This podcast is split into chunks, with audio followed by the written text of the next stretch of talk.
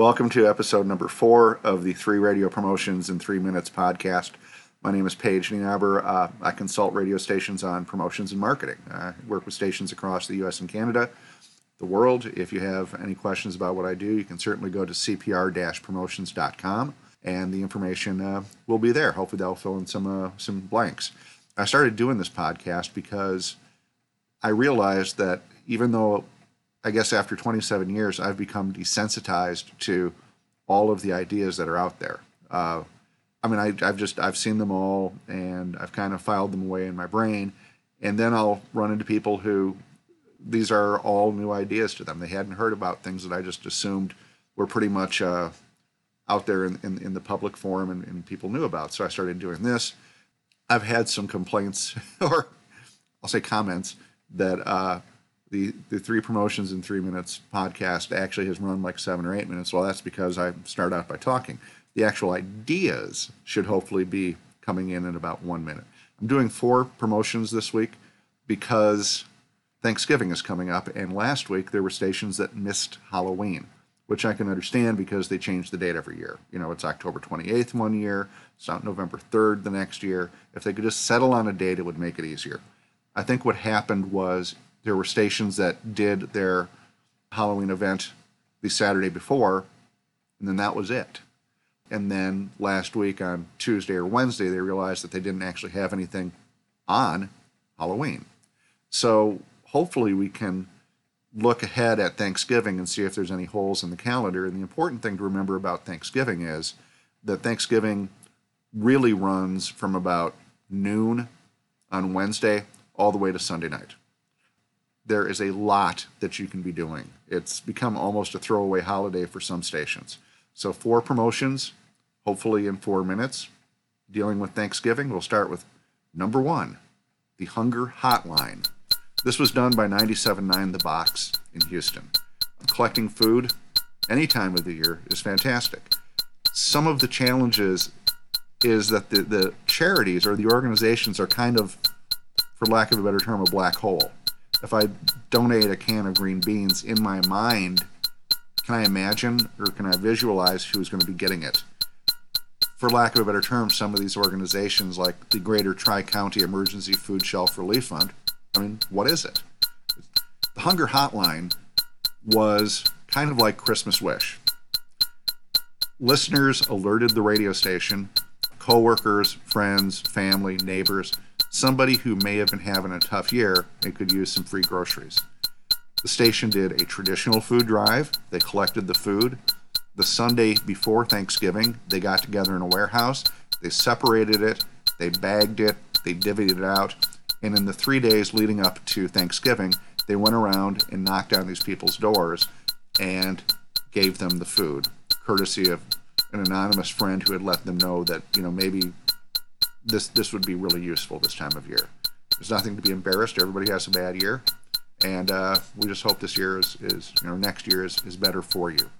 That's idea number one, the hunger hotline. Number two, we can overthink pricing. A free turkey the week before Thanksgiving is a fantastic prize. So let's have some fun with it. We're in show business. Idea number two, turkey races. This was done at KLUC in Las Vegas.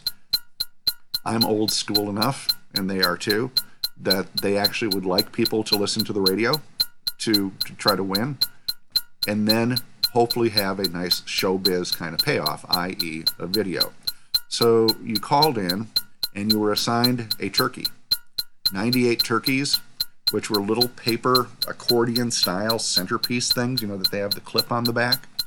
They were numbered you were assigned a number. They made a big pile of these turkeys in the hallway outside of the conference room. And the way CBS in Las Vegas was set up, it was set up like a square.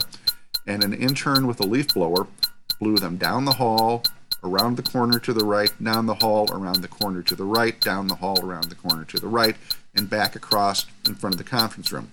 The first turkey to pass the conference room won a turkey. Again, it's a great prize free turkey the week before Thanksgiving. That was idea number two turkey races. Idea number three kind of taps into a universal. Everybody, at one point or another, has a Thanksgiving food failure. Ours was uh, the first Thanksgiving we lived at the farm. Uh, my wife got the turkey going at about 6 a.m. And at about 8 a.m., she asked me to come into the kitchen and take a look because the, the stove had gone off. Well, we'd run out of propane. We were new to farm life and we assumed that there was a propane ferry that delivered propane. No, you had to order the stuff. I want you, no, I can't even imagine that you would be able to imagine how expensive a propane delivery on Thanksgiving is. Idea number three emergency food delivery. You are going to have some people who might not be able to travel home for Thanksgiving. Great.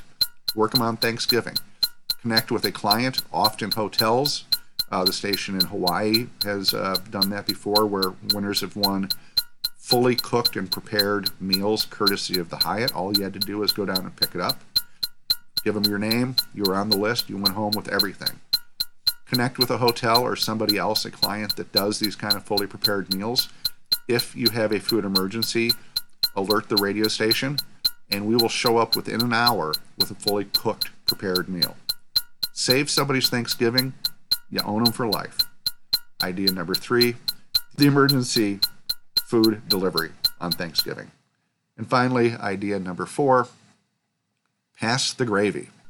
Some of the best contest methodologies can be traced back to Tom Wasmoen's birthday party in fourth grade. At some point, we all did the water balloon toss, where you have two people, you toss a balloon to your partner, they throw it back, you step back. I toss, they catch, they toss back, I catch, we step back. You have a long line of people doing that, and slowly people's balloons burst and they get covered with, with, with water.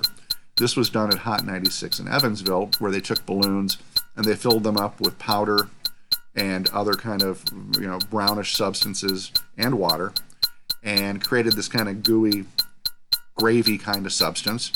They had 96 pairs of people, and they did this in the parking lot. The last team whose balloon had not exploded and covered them in goo won a turkey. Pass the gravy. Idea number four.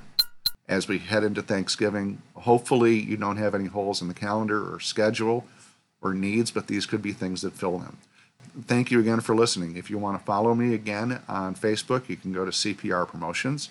Twitter, I'm at Layover Page cpr-promotions.com is my website, and of course, I'm on Penga.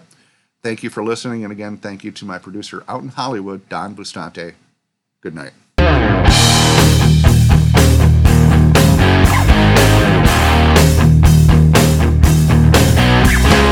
Make the logo.